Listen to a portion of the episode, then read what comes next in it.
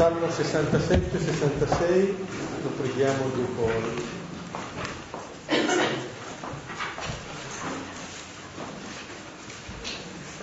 Nel nome del Padre e del Figlio e dello Spirito Santo. Amen. Dio abbia pietà di noi e ci benedica. Su di noi faccia splendere il suo volto perché si conosca sulla terra la tua via, tra tutte le genti la tua salvezza. Ti lodino i popoli, Dio, ti lodino i popoli tutti. Esultino le genti e si rallegrino, perché giudichi i popoli con giustizia, governi le nazioni sulla terra. Ti lodino i popoli, Dio, lodino i popoli tutti. La terra ha dato il suo frutto, si benedica Dio, il nostro Dio. Ci benedica Dio e lo temano tutti i confini della terra. Gloria al Padre, e al Figlio e allo Spirito Santo. Nella principio, ora e sempre, Amen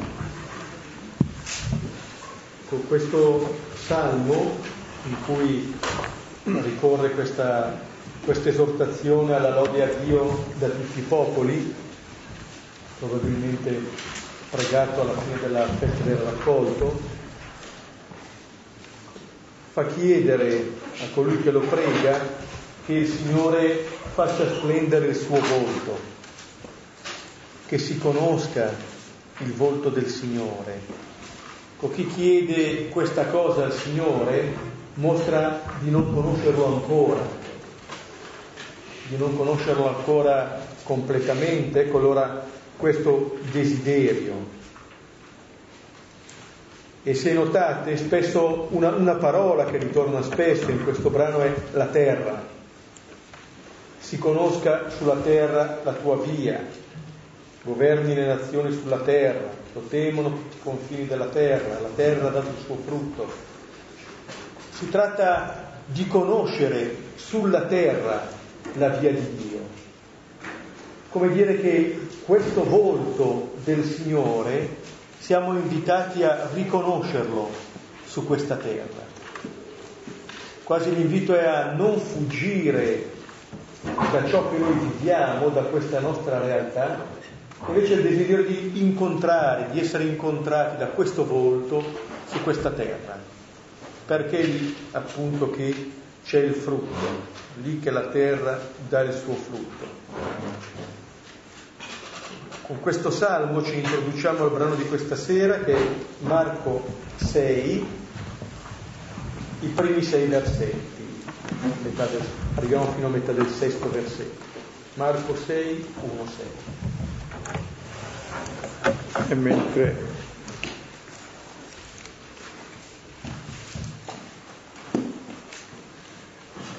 mentre trovate il testo dico qualcosa sul contesto e sul senso generale di questo brano. In questo brano tocchiamo l'unicità della fede cristiana. La fede cristiana non è una dottrina, non è un'illuminazione, non è una morale, non è un'etica, non è una legge, non è una norma, non è un costume, non è una cultura. E la fede cristiana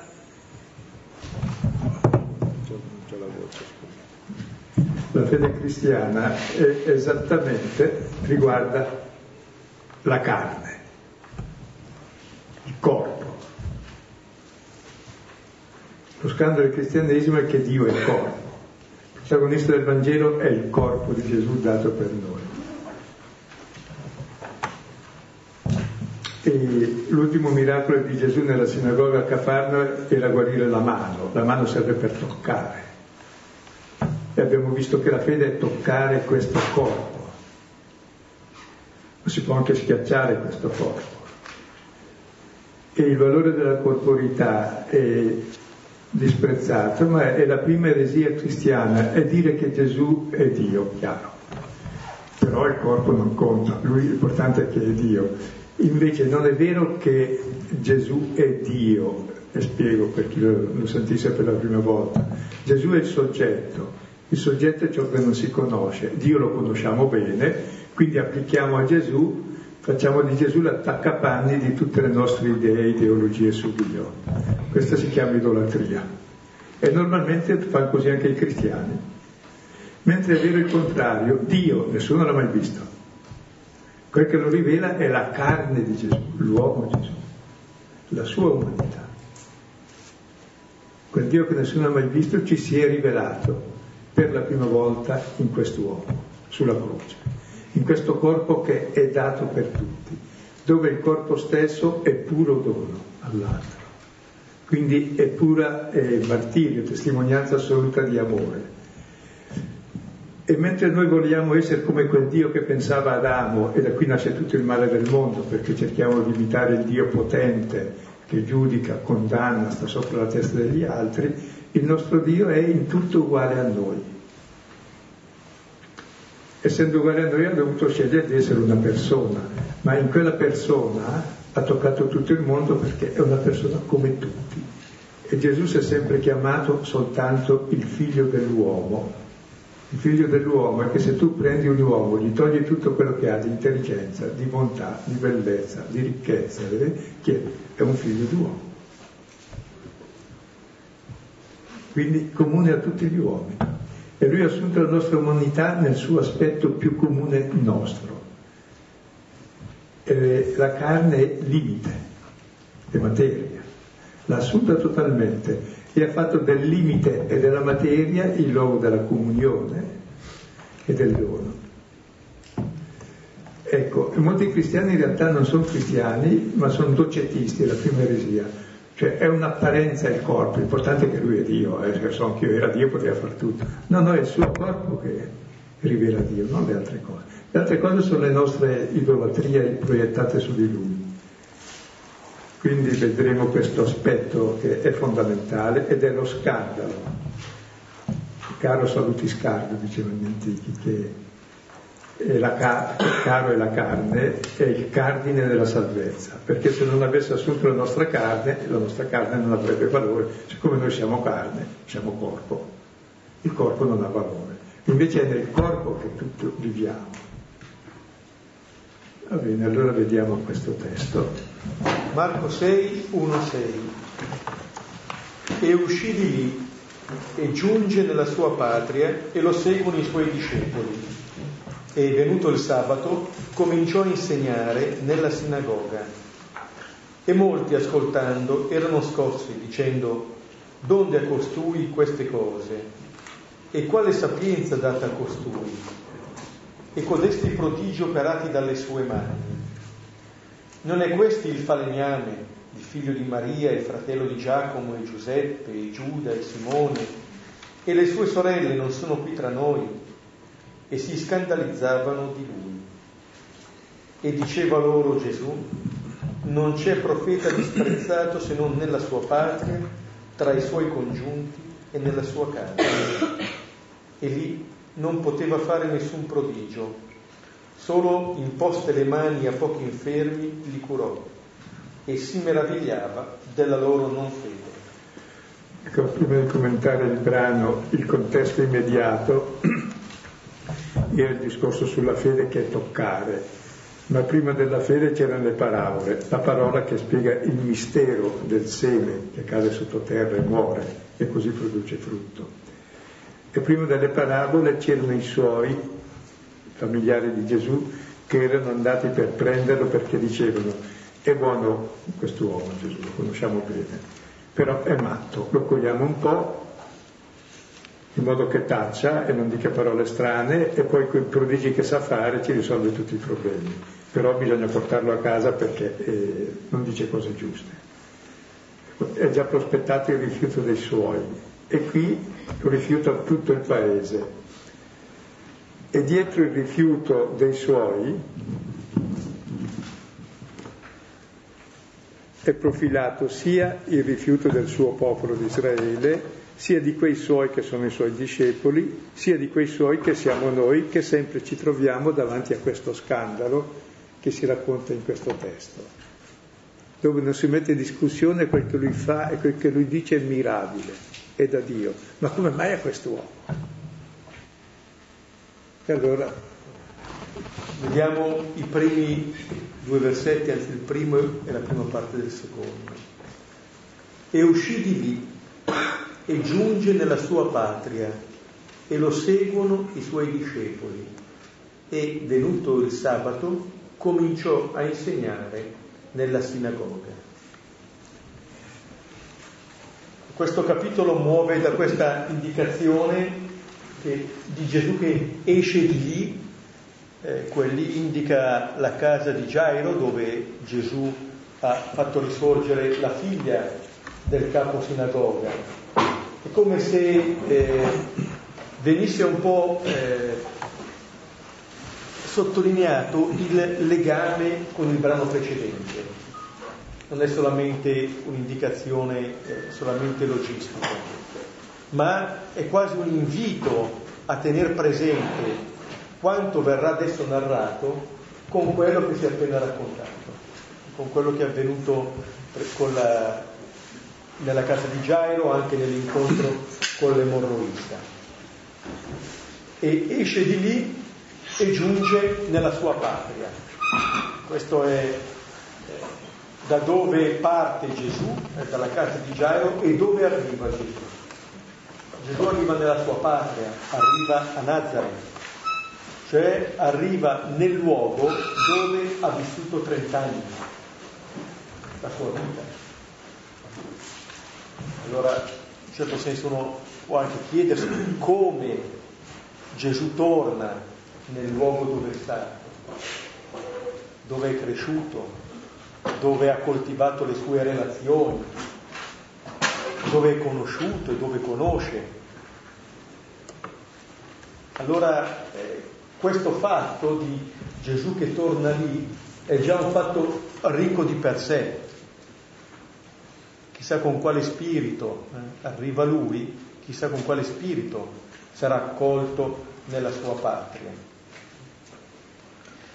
E arriva con i suoi discepoli, lo seguono i suoi discepoli. I suoi discepoli anche nel, nel capitolo terzo erano stati indicati da Gesù come di fatto la sua nuova famiglia.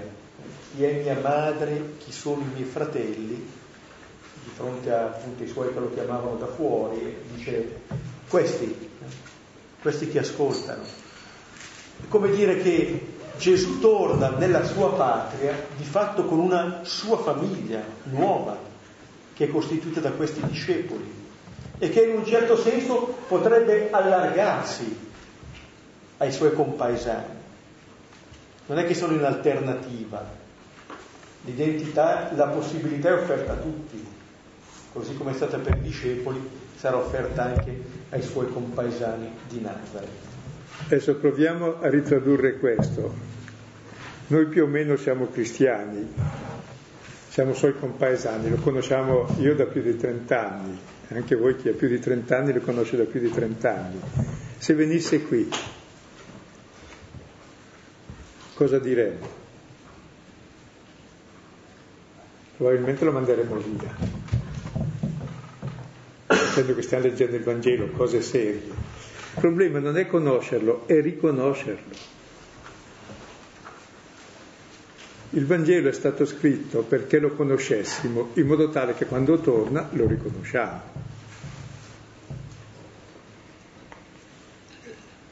E lo riconosceremo, lo riconosceremo quando riconosceremo in ogni uomo il figlio dell'uomo, innanzitutto. E adesso vediamo lo scandalo perché qui si trovano questo che hanno sempre conosciuto, ma è lì. E poi non è un grande paese, quante saranno? 200-300 persone o meno. Quindi si conoscono tutti bene. E voi pensate aver conosciuto per 30 anni Dio che era lì con te che lavorava, che giocava, che scherzava? no, è impossibile. Viveva da normale, imparava, andava a scuola, andava alla sinagoga, ha imparato a conoscere la parola di Dio, assimilarla, a identificarsi, a viverla. Ha imparato a balbettare prima con sua mamma, tutte queste cose semplici. C'è appunto questo... Eh, eh, scusa, non era come quello che fa gli uccellini lì dei film. Eh sì, sì, da, da bambino. È interessante come alcuni vedono anche in alcune parabole, per esempio la donna del lievito, come dire, avrà visto sua madre, avrà visto delle, delle signore, cioè anche per poi parlare del regno utilizzerà le cose comuni di ogni giorno, anche nel linguaggio. E eh, Gesù arriva a Nazareth e poi si dice che è venuto il sabato, richiama già un sabato precedente in cui all'inizio del capitolo terzo hanno, ha operato una guarigione eh, dell'uomo della mano inaridita e hanno deciso di ucciderlo, ma anche questo fatto, venuto il sabato, certo il giorno sta, si sta aspettando il sabato perché il giorno in cui si reca, ci si reca nella sinagoga, ma dice anche da parte di Gesù questo fatto, non è uno che è preso dalla fretta, attende che arrivi quel giorno venuto il sabato, sa attendere il giorno giusto e comincia a insegnare nella sinagoga. Ecco, diceva Silvano, questo ambiente in cui è nato, la sinagoga che lui ha frequentato, lì arriva. La sua parrocchia. Eh. Dove, dove andava a catechismo e quante cose gli hanno insegnato. E eh, non, eh, non si dice nemmeno qui come in altri luoghi che cosa dicesse Gesù, ma di fatto coincide la sua persona con l'insegnamento, che avviene adesso nella sua sinagoga, dove lui è cresciuto. E mi piaceva la sottolineatura che faceva Silvano di dire se Gesù entrasse adesso, perché nazaretani lo siamo un po' tutti, abbiamo una certa frequentazione perlomeno con Gesù, almeno per quello che conosciamo di Gesù. Il rischio appunto di sapere già. Gesù però entra in questa sinagoga e insegna. Adesso pensate alla sorpresa, no? quello che noi riconosciamo come figlio di Dio, fosse tua sorella che ti scoccia, tuo cugino. Ed è così. Il regno di Dio verrà quando noi riconosceremo il figlio di Dio in qualunque persona ognuno sarà il Messia per l'altro, ognuno sarà figlio di Dio per l'altro, allora saremo tutti figli di Dio, perché avremo lo stesso amore del Padre per tutti. Quindi non è a caso che Gesù si è fatto uomo concreto. Poi non aveva fratelli per cui erano fratelli tutti gli altri un po', quindi è più facile identificarlo, non, è, non sono suo fratello, aveva tanti cugini e così, allora sono andati anche per perdere. Pensare che Dio è uno, uno di noi. Ecco, quando riusciremo a pensare questo, che ognuno di noi è figlio di Dio, ma realmente, allora avremo capito qualcosa di noi e degli altri di Dio. Ma così come siamo, non perché siamo più bravi o più, o perché facciamo volare gli uccellini di, di argilla. Vediamo la seconda parte del secondo versetto, e molti ascoltandolo erano scossi dicendo, donde a costui queste cose? E quale sapienza data a costui? E codesti prodigi operati dalle sue mani?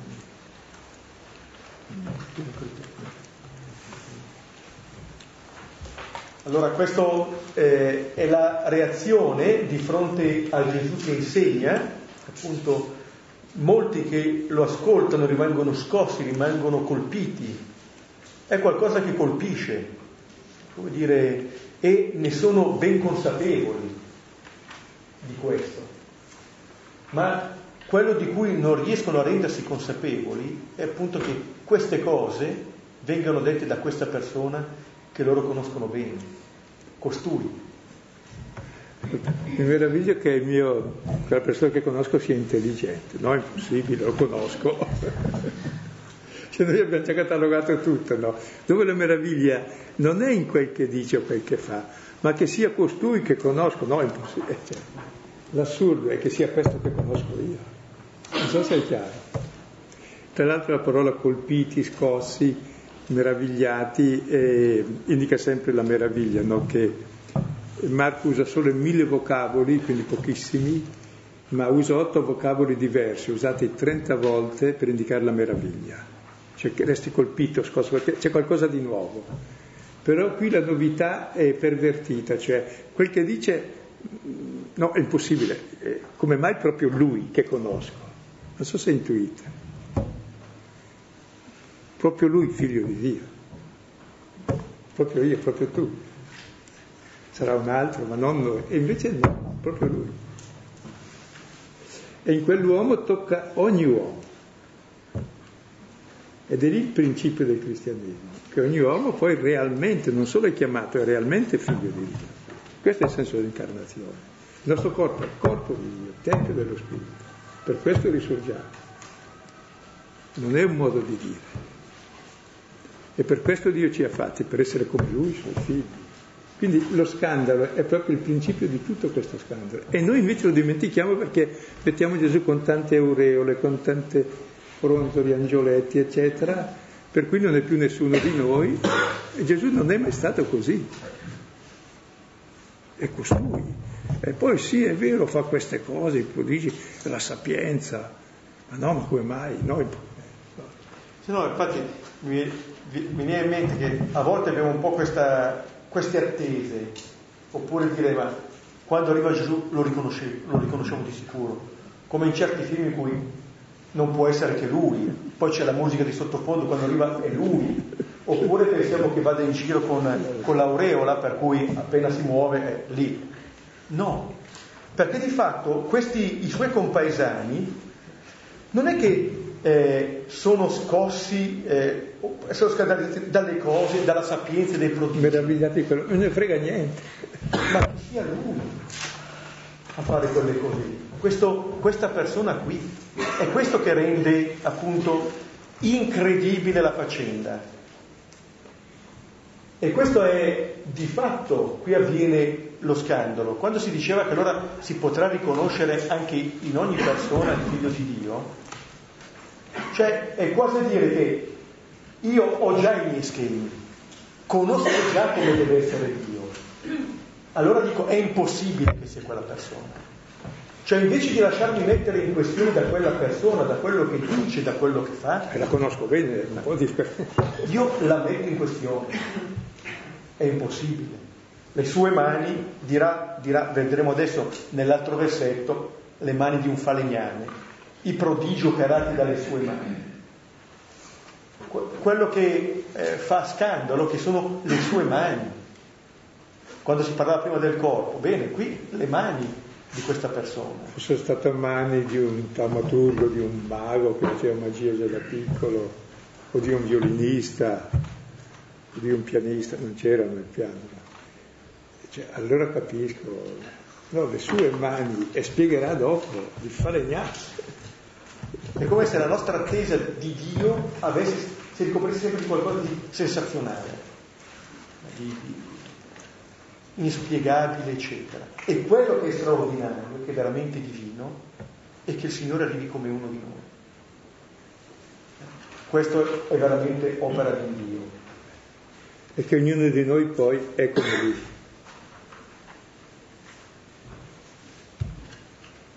non solo è chiamato figlio, ma è realmente figlio. Se ascolta questa parola, se accetta il suo limite come luogo di comunione, la sua quotidianità e accetta l'altro come figlio di Dio, come suo Signore, è il regno di Dio e finalmente c'è il paradiso sulla terra. La stima infinita di ognuno, anche dell'ultimo degli uomini anche di quelli che si credono grandi, poverini, anche loro sono figli di Dio. L'unica cosa che hanno di grande non lo sanno. Vediamo la seconda sì. la parte di questa obiezione che è il versetto 3.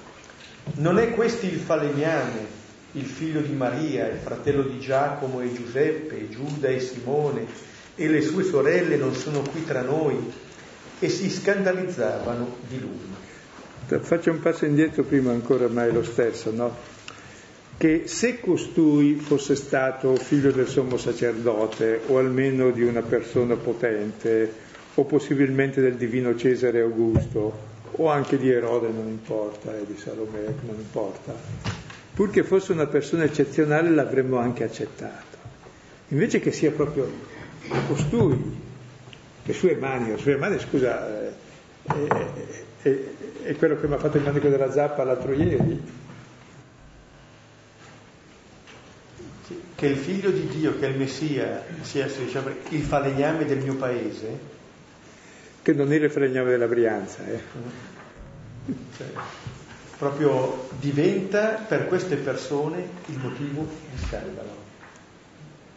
Gente che appunto frequenta la sinagoga, Potremmo dire, noi che, che ci troviamo a leggere la parola, frequ- ad andare in chiesa, eccetera, bene, questo scandalo colpisce proprio queste persone, che in un certo senso possono avere lo svantaggio di, di presumere di conoscerlo. Di conoscerlo. Di conoscerlo. E quando arriva non lo riconoscono. Non lo riconoscono perché lo conoscono.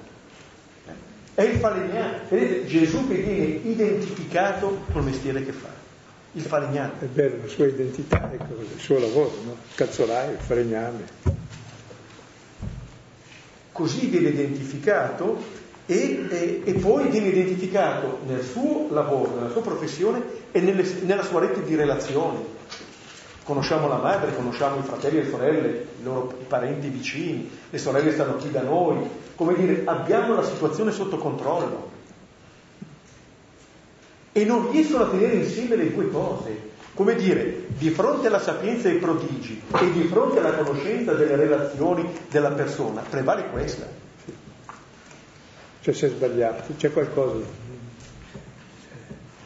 Anche perché se, se accetto che quello è il Messia, e poi capiremo che è il figlio di Dio, allora vuol dire che chiunque di noi è come lui, non è un uomo eccezionale,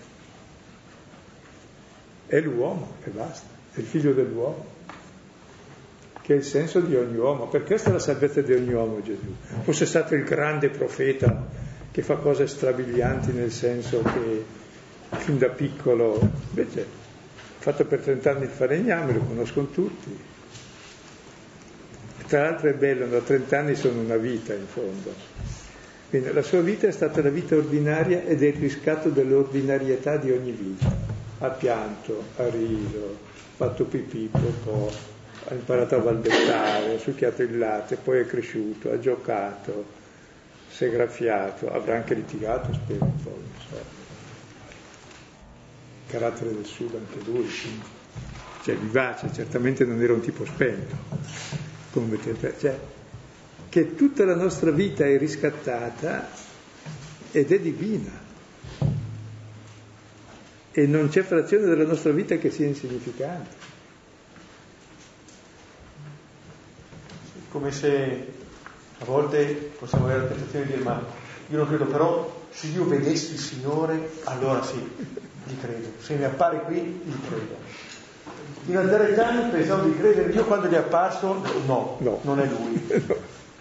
Eh? Ne, ne, aspetteremo un altro. Perché io lo conosco. Perché, perché è possibile che Dio sia così.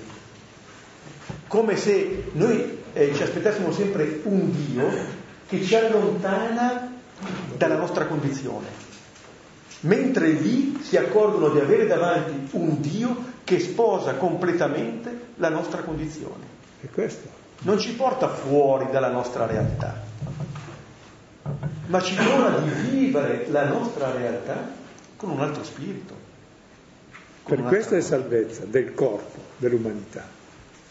E non è una religione, una legge, una, una dottrina. È proprio il corpo di Gesù, che appunto siamo chiamati a riconoscere in questo modo, Scusate, e... sì.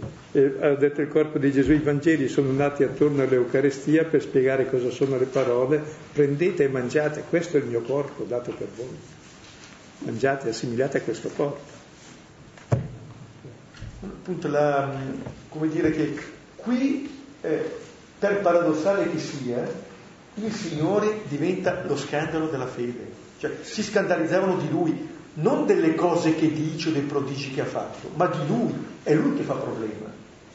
Quello che dovrebbe motivare la nostra fede, il Signore, diventa il motivo di scandalo della nostra fede, si inciampa su questo. Ma in questo modo, sottolineando ancora di più, come diceva Silvano all'inizio, che cos'è la nostra fede? Che non vogliamo un Dio che sia come noi, che sposi i nostri limiti, la nostra fragilità, la nostra debolezza e fa di questo il luogo di comunione, cioè il luogo di Dio, dell'amore. Vorremmo che fosse qualcosa che ti tira fuori dal limite, cioè che, vai, che ti fa andare in delirio. Cioè. Come sono tutte le persone che vogliono essere come Dio, che vogliono essere importanti, sono deliranti. C'è un'espressione della preghiera eucaristica che dice ha condiviso in tutto eccetto il peccato, la nostra condizione umana. L'ha condivisa in tutto. E il peccato è non condividere la condizione umana, tra l'altro, e dividersi dagli altri. Per cui potremmo dire non c'è condizione umana che non abbia vicino a sé la presenza di questo Signore, che l'ha condivisa in tutto. Un'espressione di Paolo VI diceva che l'umanismo cristiano non è quello dell'uomo che si fa Dio, ma del Dio che si fa uomo. Cioè il, il processo è esattamente il contrario di quello che ci aspetteremo, appunto quello dell'incarnazione. Guardate che noi cristiani mediamente non, queste cose non ci crediamo. Sì, ci crediamo forse, però, però se arriva lo mandiamo via, lo mandiamo dalla carica. Passi un'altra volta. Adesso non c'è qui gli spiccioli. È vero. Eh, mi confesso il mio peccato, ma è vero, è così. Anche mi viene in mente adesso proveremo ad andare dalla Caritas, quando Matteo nel, nella, nella parabola del giudizio dirà quando mai ti abbiamo visto come? Assetato, affamato, nudo, in carcere, malato, forestiero, eccetera. Lì lo vediamo. Cioè chi impara a riconoscere in questo Gesù il Signore, impara a riconoscere il Signore in ogni persona. Possiamo vederlo, allora la questione non è che il Signore non ci sia, è che non lo sappiamo riconoscere. Anche in chi dice che gli altri no. Anche in quelle. Anche, no. anche, anche in quelle. Anche in quelle, va bene. Anche allora. Figli di Dio anche loro. Anche loro.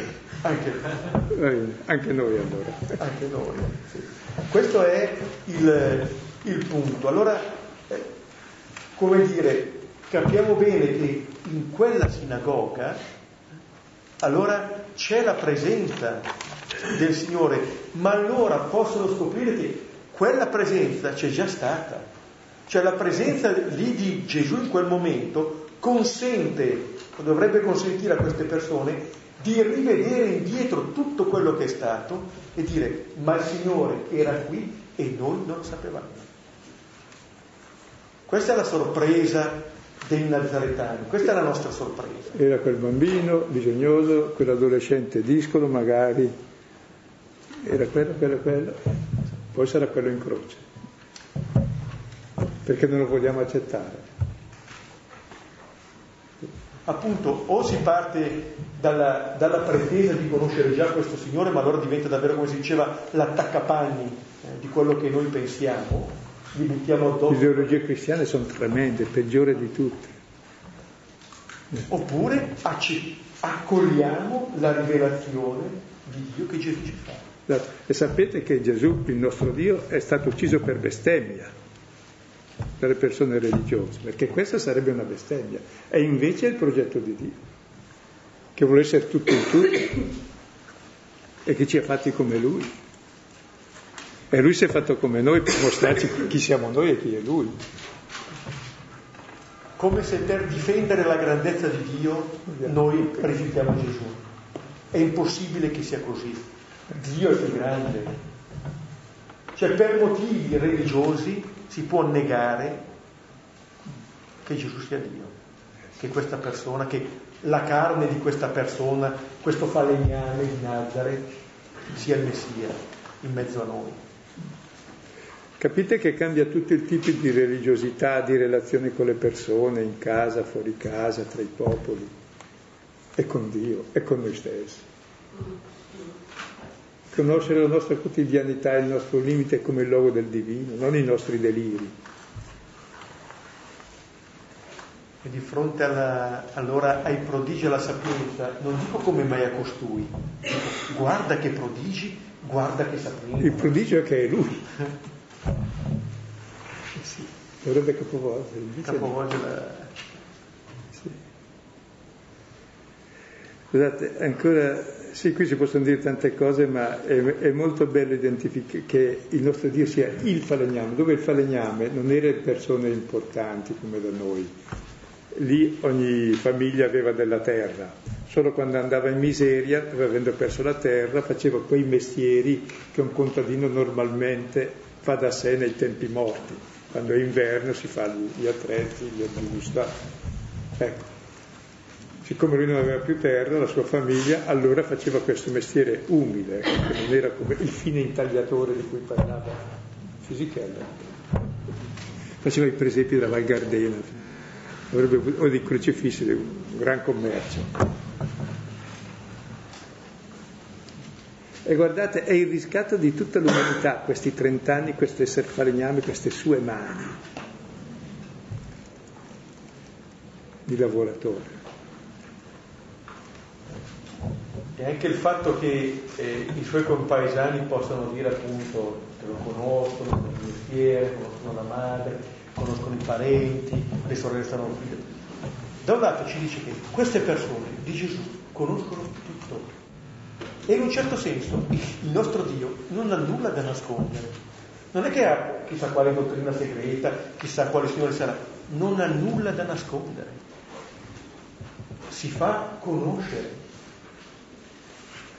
Non è che bisogna sempre aspettare chissà quali cose, chissà quali misteri. No, no, nessun mistero. Come dire, nessuna straordinarietà. Semmai lo straordinario è che si rivela così, nella normalità, nella quotidianità, in 30 anni vissuti lì.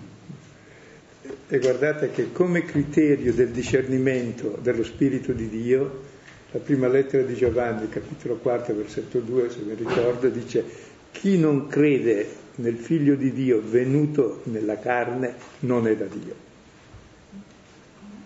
Lo Spirito di Dio ti fa riconoscere la carne, che il figlio ci è rivelato nella carne di Gesù, Dio stesso. Il Verbo si è fatto carne, Dio nessuno l'ha mai visto, lui ce l'ha raccontato nella sua carne. E la carne di Gesù è l'esegesi di Dio, dice Giovanni, è il racconto di Dio, tutto il Vangelo, in modo che diventi la nostra carne tutta racconto di Dio, perché la nostra vita è un racconto, cioè ciò che viviamo è il nostro vero racconto, la nostra storia vera, la nostra identità. E si scandalizzavano. Inciampano, diventa, eh, Gesù diventa qui la pietra in cui inciampa il cammino di queste persone, di lui, perché è proprio la sua persona che crea questo inciampo. Invece di essere la pietra su cui eh, fondare, diventa invece la pietra che scandalizza, che fa inciampare il cammino di queste persone, quelle che sono nella sinagoga che hanno già i loro schemi, che hanno già le loro attività. Se pensavo un po' quando Paolo dice in 2 Corinzi eh, 5,16 no, che se ho conosciuto Gesù nella carne questo vale niente, devo conoscerlo nello spirito. E 2 Corinzi 5,16 dice se ho conosciuto Gesù nella, car- eh, nella carne questo vale niente, devo conoscere attraverso lo spirito quella carne. E così eh, Ebrei 2.11 dice non si è vergognato di chiamarsi nostro fratello. E dice la sposa del cantico che è l'umanità, lo sposo che Dio, se tu fossi mio fratello. È il desiderio dell'uomo. ed è nostro fratello, e siccome è nostro fratello non lo vogliamo, perché è come noi. È il mistero di ciascuno di noi riconoscere Dio in noi e negli altri. Sì, il fatto di non accogliere Gesù così, come dire, non accolgo la possibilità che mi è offerta di una vita simile alla sua, di questa possibilità che viene offerta. Perché in un certo senso non devo aspettarmi un'altra condizione, ma mi è data la possibilità già da adesso di vivere da figlio. Ma così come sono è col mio carattere, anche se sono bresciano, anche se sei Piazzolo. Tutti i limiti che possiamo avere è per noi. Come gli apostoli erano beceri come noi, non erano gente che è allevata a becchime di facoltà teologiche.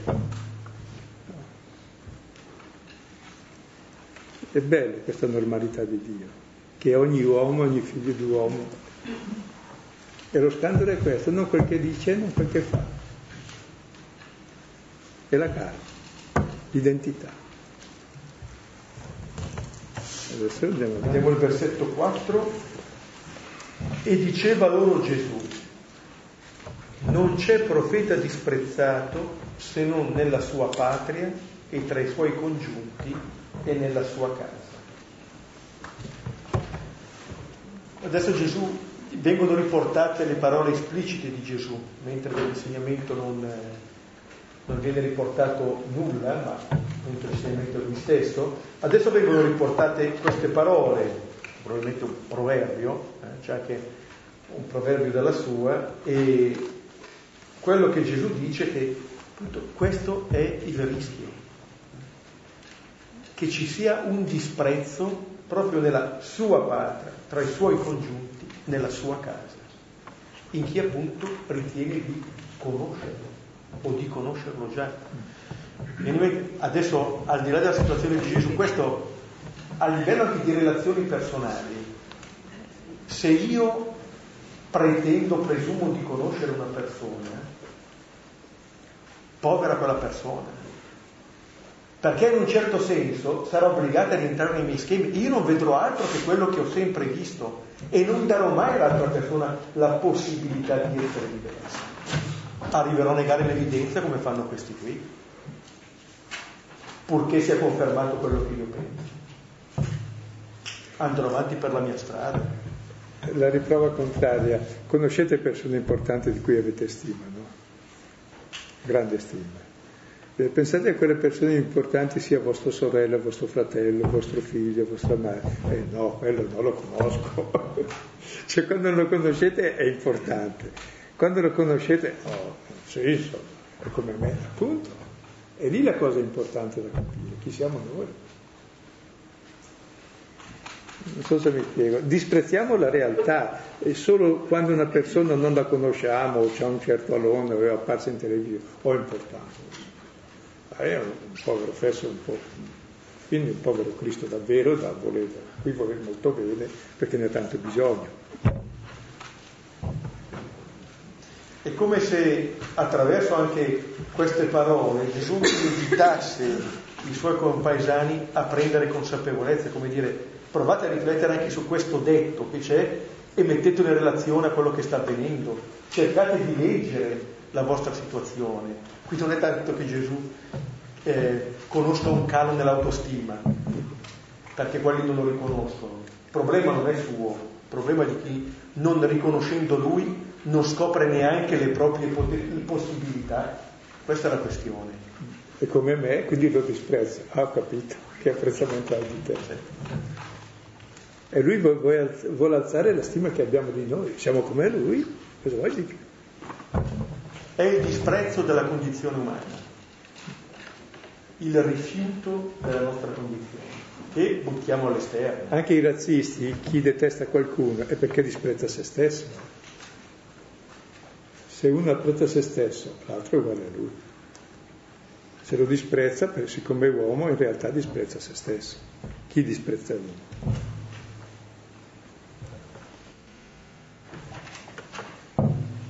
Versetto quinto facciamo. Quinto. E lì non poteva fare nessun prodigio, solo imposte le mani a pochi infermi li curò. Come non c'era fede non ha potuto far prodigi. E qui c'è una cosa, che i prodigi non li fa Gesù, è la tua fede che ti ha salvato, il prodigio l'ha fatto la fede. Così dice a, a Gairo, continua a aver fede.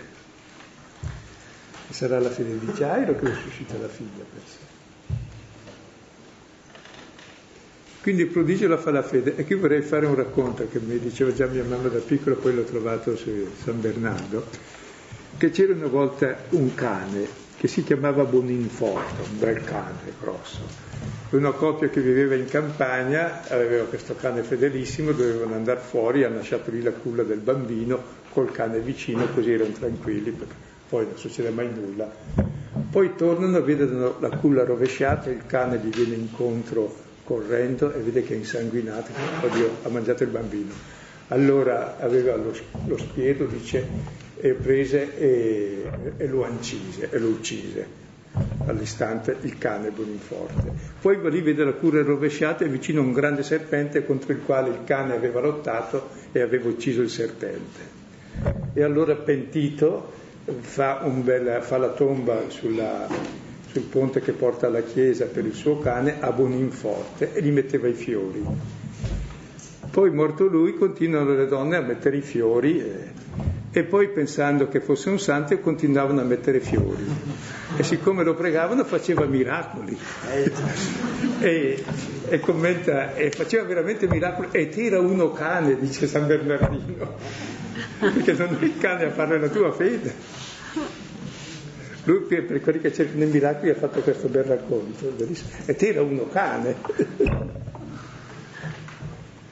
Capite l'importanza della fede? Perché Dio esiste. Se tu hai fiducia lo accogli, se lo respingi è chiaro che non può fare nulla. Se tu consideri l'altro fratello davanti a te figlio di Dio, ma questo è il grande miracolo. Cioè, è cambiato tutto nella vita, sua e tua. Ma questo lo fa la mia fede. Mentre noi andiamo in cerca dei prodigi che magari mi fa spuntare un'orecchia, no, i capelli. No, eh, no, viene in mente proprio sul fatto della nostra fede. Senza luce. Che qui al versetto primo si diceva uscì di lì, cioè nella casa di Gairo, dove perché Gairo appunto ha continuato ad aver fede, Gesù ha risuscitato. E invece si dice qui, e lì cioè nella sinagoga non poteva fare nessun prodigio. Tra un luogo e l'altro, tra un lì e un lì, quello che cambia è appunto l'atteggiamento di chi è con Gesù. Gesù è lo stesso, era lo stesso nella casa di Gairo, è lo stesso qui. Non è cambiato nel tragitto. Quello che è cambiato nel tragitto è che là c'era un capo sinagoga, Gairo, che ha accolto la parola di Gesù, continua ad aver fede.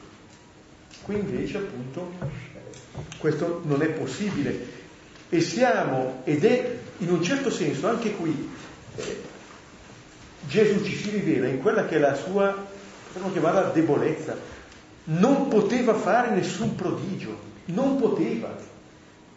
Lui è onnipotente, no, non può. I compaesani riescono a fare questo, a impedirgli di fare appunto i prodigi.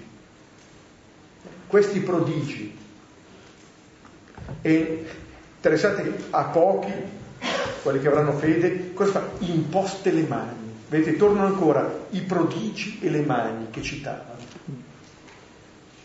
Sono le mani di Gesù. C'è questa relazione, c'è questo incontro. Ed è la nostra fede che ammette l'incontro. Se tu lo respingi non può Insomma, piove, se tutti apriamo l'ombrello, ecco, nessuno si bagna, va bene. Ma se la pioggia fosse la grazia di Dio, come lo è, noi apriamo tutto l'ombrello delle nostre difese e invece è accogliendo l'uomo, l'altro, che accoglie il Signore. E allora nasce il prodigio. Vuol dire che anche appunto il, i prodigi non sono dei tentativi in cui il Signore forza, no, no, ci sono se, se c'è la fede delle, delle, persone. Gesù non è una, uno che viene a fare chissà quali numeri, quali... Non è questo che in gioco l'abbiamo visto nel, nel, capitolo precedente, nel capitolo precedente con l'emorroissa, con la figlia di Gairo. E si meravigliava, versetto 6, della loro non fede. Qua Gesù si meraviglia, al versetto 2 erano gli altri che erano scossi per la sua persona, qua Gesù che si meraviglia eh, di qualcosa che appunto lo colpisce, che è la loro non fede. Qualcosa che eh, appunto Gesù non conosceva ancora, eh, la meraviglia di Gesù riguarda da un lato o la nostra non fede o la nostra fede in un caso o nell'altro è qualcosa che mette in evidenza quella che è la parte della nostra libertà. E che meraviglia il Signore quando c'è. E non meraviglia quando non fa meravigliare quando non c'è. È, è bello questo che siamo alla meraviglia di Dio, perché è tale il rispetto della nostra libertà e credere è un atto di libertà somma. Uno può non credere e si meraviglia come? Come non crede? Scusa, eh, viviamo di fiducia, se non crede questo non vive. E quindi si meraviglia, dice, come mai non c'è? Quando trova la fede dice, oh che bello, che meraviglia. Cioè, è sempre meravigliato perché è una cosa inedita ciò che noi facciamo della nostra fiducia. Se vogliamo avere fiducia o non averla, siamo liberi di credere o non credere, tutti uguali. E questi sono i suoi che sarebbero i credenti per sé, i suoi di fatto, la sua famiglia, quelli che gli appartengono, che non credono. Quelli che credono di credere e di conoscerlo bene. E siamo alla meraviglia di Dio, sia quando crediamo sia quando non crediamo. Si sorprende perché è l'atto supremo della nostra libertà.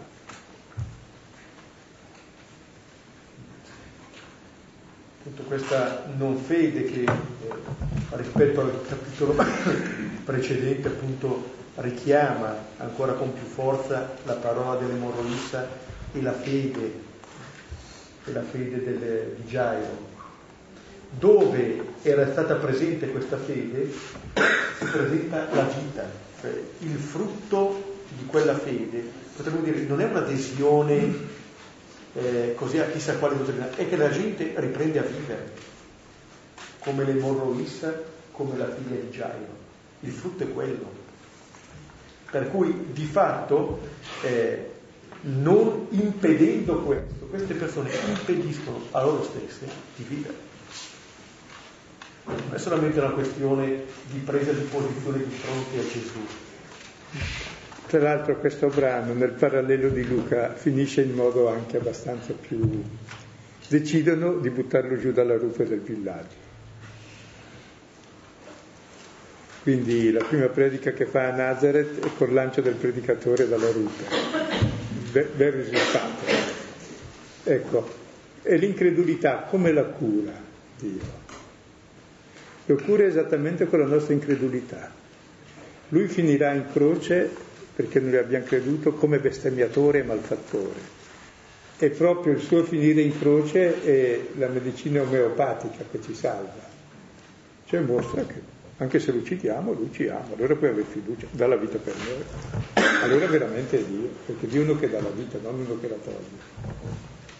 Dio è uno che ama senza condizioni, allora posso avere fiducia. Dio non è quello che pensava Adamo, che è uno che ti vuole fregare, giudicare. No, Dio è addirittura si è fatto totalmente uguale a noi, per dirci che anche noi siamo come Lui. E guardate che calare il cristianesimo in questa quotidianità, nella carne, è proprio il cristianesimo e della liberazione dalla falsa immagine di Dio e di uomo e della divinizzazione dell'umanità e del mondo. E noi facciamo Eucaristia, tutta la nostra liturgia Eucaristia, ringraziare di che cosa? Di questo corpo dato per noi. E noi mangiamo, nel senso che ci alimentiamo, viviamo di questo corpo attraverso la parola che ce lo fa conoscere, in modo da essere questo corpo. Questo corpo che abbiamo preso, perché ognuno di noi l'ha preso, rendiamo grazie, ringraziamo chi ce l'ha dato e siamo capaci di donarlo a nostra volta e questo è il circolo della vita. Prendere come dono d'amore e sapere dare per amore. Questa è la vita stessa di Dio, che viviamo nel corpo. Siamo il Tempio di Dio, il corpo di Dio. Bene, possiamo fermarci qui, possiamo riprendere il brano e condividere ciò che ci ha colpito.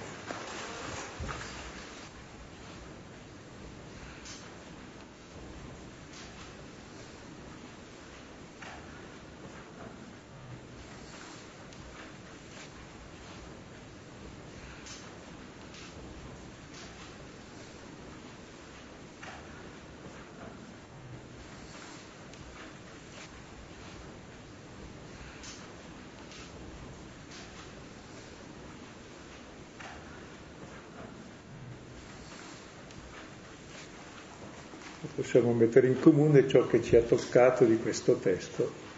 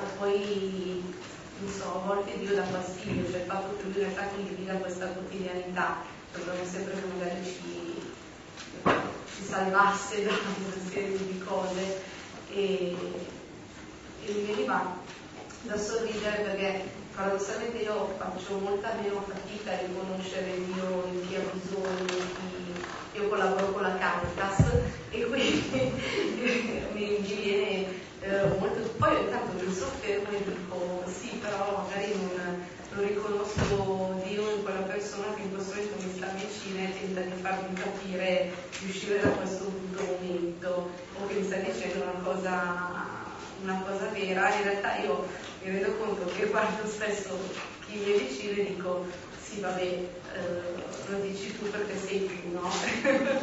invece, e magari vado a chiedere chissà a chi, che è un, un carissimo amico prete che vive a Verona, e vado da lui a chiedere, ero che prete, però mi viene da dire, cioè vado fino a Verona per, per conoscere la verità, però forse perché in realtà, ehm, cioè non so, eh, il fatto che Dio condivida, eh, finché condividere gioie siamo, tutti d'accordo, ma in realtà è infastidioso conto che io condivido il mio dolore. Cioè, nel senso che mi rassicura, però ogni tanto dico sì, va bene, cioè non mi vergogno di dire, ogni tanto dico, se non ne faccio che stai come a piangere, no? no e,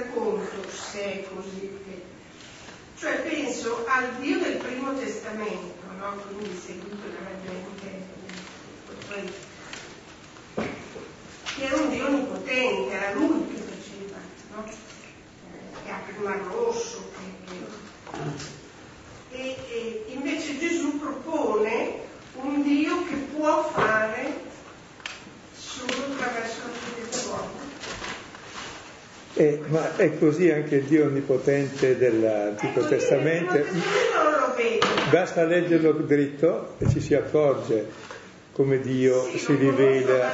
ma non avevo mai colto questa cosa. Sì, che ci vuole chiaramente anche la richiesta, ma mi sembra di aver colto, appunto, quindi andrò a vederlo con altri occhi, più il fatto che ci voleva la richiesta in qualche modo, no? La, la, come dire, sì. sì, la richiesta indica la nostra fede, per questo ci vuole la richiesta.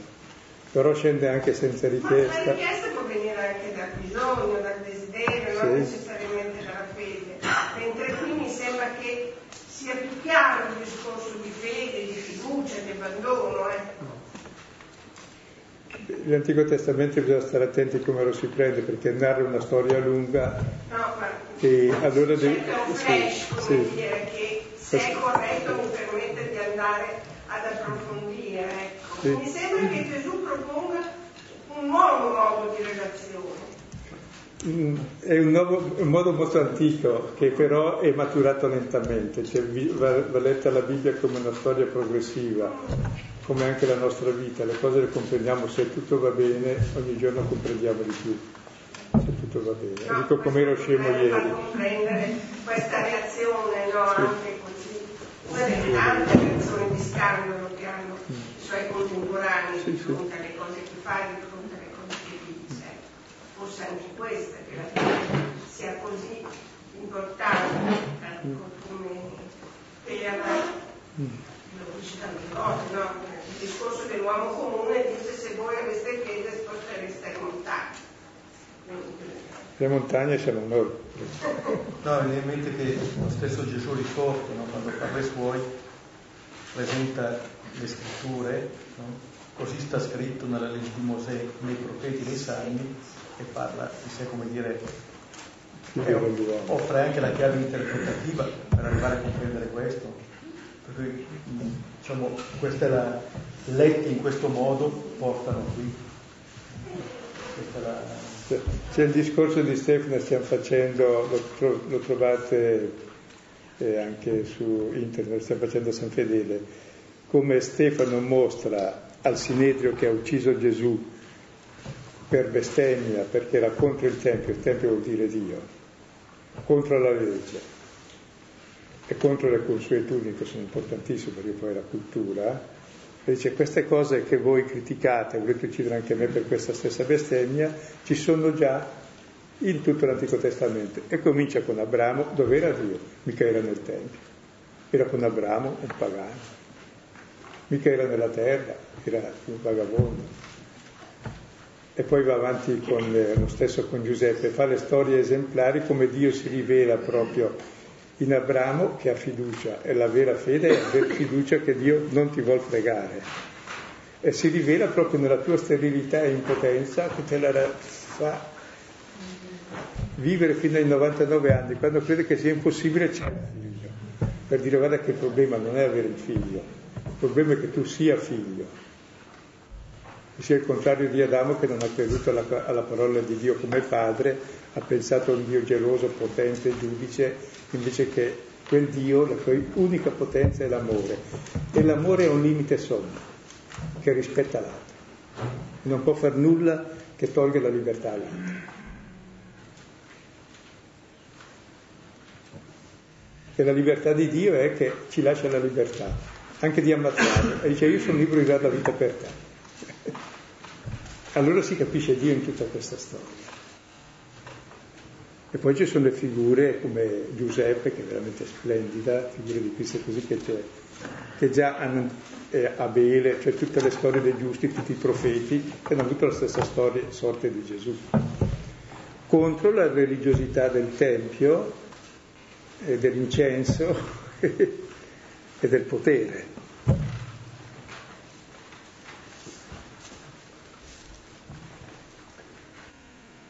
E noi stessi usiamo il Vangelo ancora negli stessi termini se non stiamo attenti, eh? perché i suoi i Nazareth siamo noi, la Chiesa, i educati.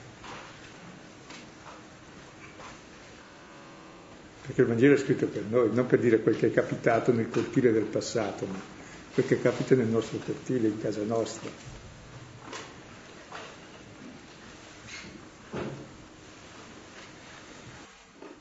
Ah, sì. Poi hai detto la differenza tra noi e Gesù, noi e Gesù siamo figli di Dio, la differenza tra noi è il peccato. Ma il peccato è non accettare la nostra condizione umana. Perché ci disprezziamo? Per questo, perché non ci accettiamo, non so perché. È vero, sì, è grave. Perché? Eh, Gesù era tra noi o è tra noi? È in noi. Ed è come noi. È facile da Deve esserci una reale di altri. Sì, è una sola che gira, non li ha viste io oggi.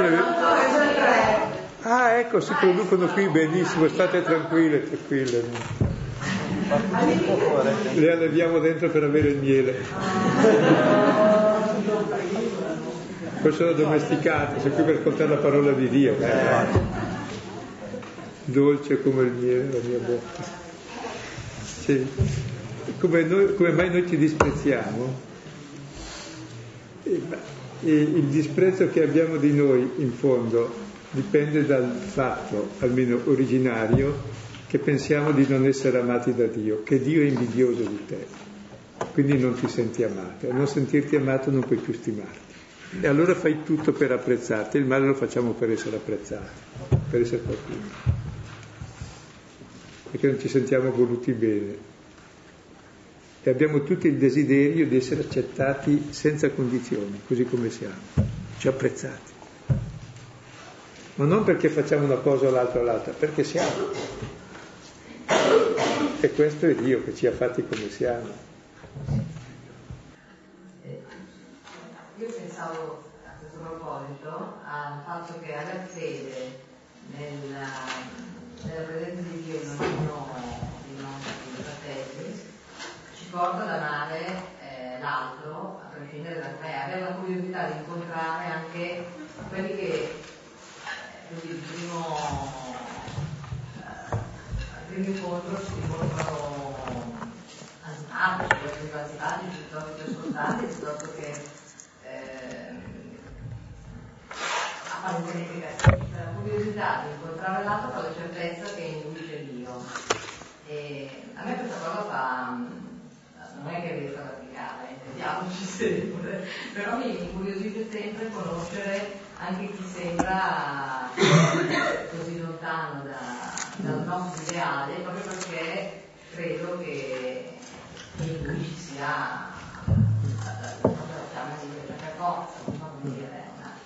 Ecco, io direi nell'altro è quasi possibile trovarlo. Se l'hai trovato in te lo trovi in tutti. Infatti io non lo trovo mai nelle persone che sono simili a me. Perché si pensa che sia sempre altro e invece no. E c'è il Siracide 14, versetto quinto, dice chi è cattivo con se stesso, con chi si mostrerà buono? Nessuno è peggiore di chi tormenta se stesso. Cioè non accettare se stesso è il massimo peccato. Ma non ne abbiamo colpa perché abbiamo bisogno di esperienze che ci accettano gli altri. Però dobbiamo arrivare a accettare noi stessi, se non accetto me come faccio? Amare il prossimo come se stesso.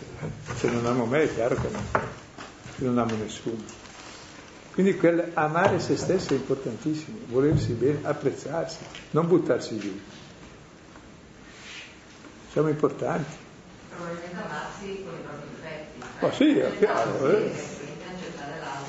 eh. L'altro è come me. Allora non si litiga più per i propri difetti, diventa un luogo di comprensione e comprensione ed è bellissimo averli, se no sarebbe noiosissimo. Pensa che niente. Avevo visto, eh, salendo in treno, una, una signora e non sposata ovviamente, che era lì con la nipote e l'altra era giù, si chiamava Perfetta, zia Perfetta.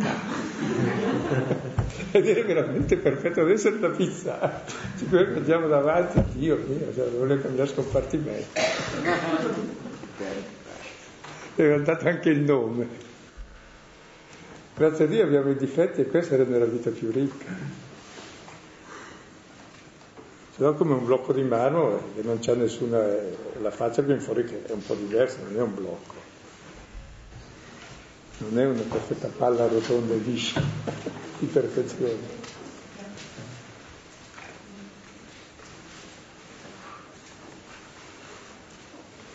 Questo dell'umanità di Gesù e questo testo è veramente fondamentale perché Nazareth sono i suoi, che poi tra l'altro in, in, quelli di Nazareth attuali sono i discendenti di quelli e sono tutti cristiani poi, quindi la cosa cambia col tempo.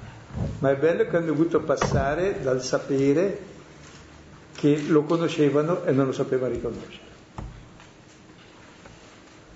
E questo vale per ciascuno di noi, riconoscerlo anche in sé perché dice Paolo è morto per me, quindi per lui sono più importante di lui. A me colpito lo scandalo è essere spaventati. Non so, c'è un, un collegamento tra le due cose. Tra, il... tra essere spaventati e scandalo. Sì. Cioè, Scossi eh, pensare che Dio ha un voto che è Dio ehm, spavento tantissimo. Perché finché è un Dio fuori di te, eh, sono tutte le campanelle tutto quanto, ehm, uno rimane forse meno responsabilizzato. Per cui, oh, non sono perfetto, non, non ci devo lavorare perché tanto non ci arrivo mai. mai lo scandalo è collegato in qualche modo alla paura di prendersi le responsabilità di essere proprio di essere se stessi. Di essere se stessi sì. Cioè a me è venuto molto in mente quando abbiamo in fondo quel che questo testo ci dice alla fine è questo. Che lui è come noi quindi deve essere me stesso. E ci ha amati come siamo non perché siamo bravi non importa essere bravi, importa essere amati, quando uno è amato è contento, quando uno è contento è felice, non fa male a nessuno.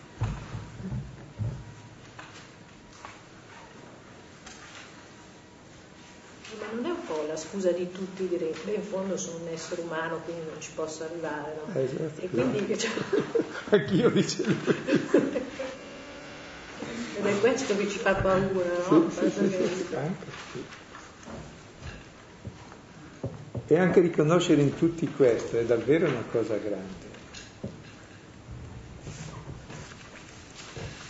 Volete un chiarisse allora quando di fronte all'esortazione di Pietro che appunto esorta a non salire a Gerusalemme, lui risponde Satana.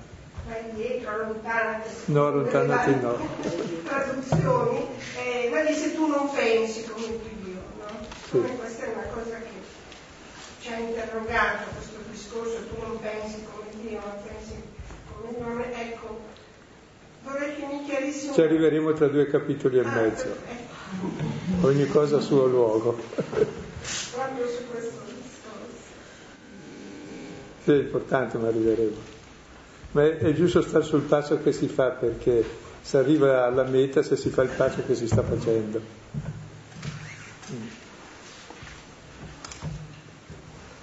Pietro dovrà capire come quello di Nazareth che non l'ha capito.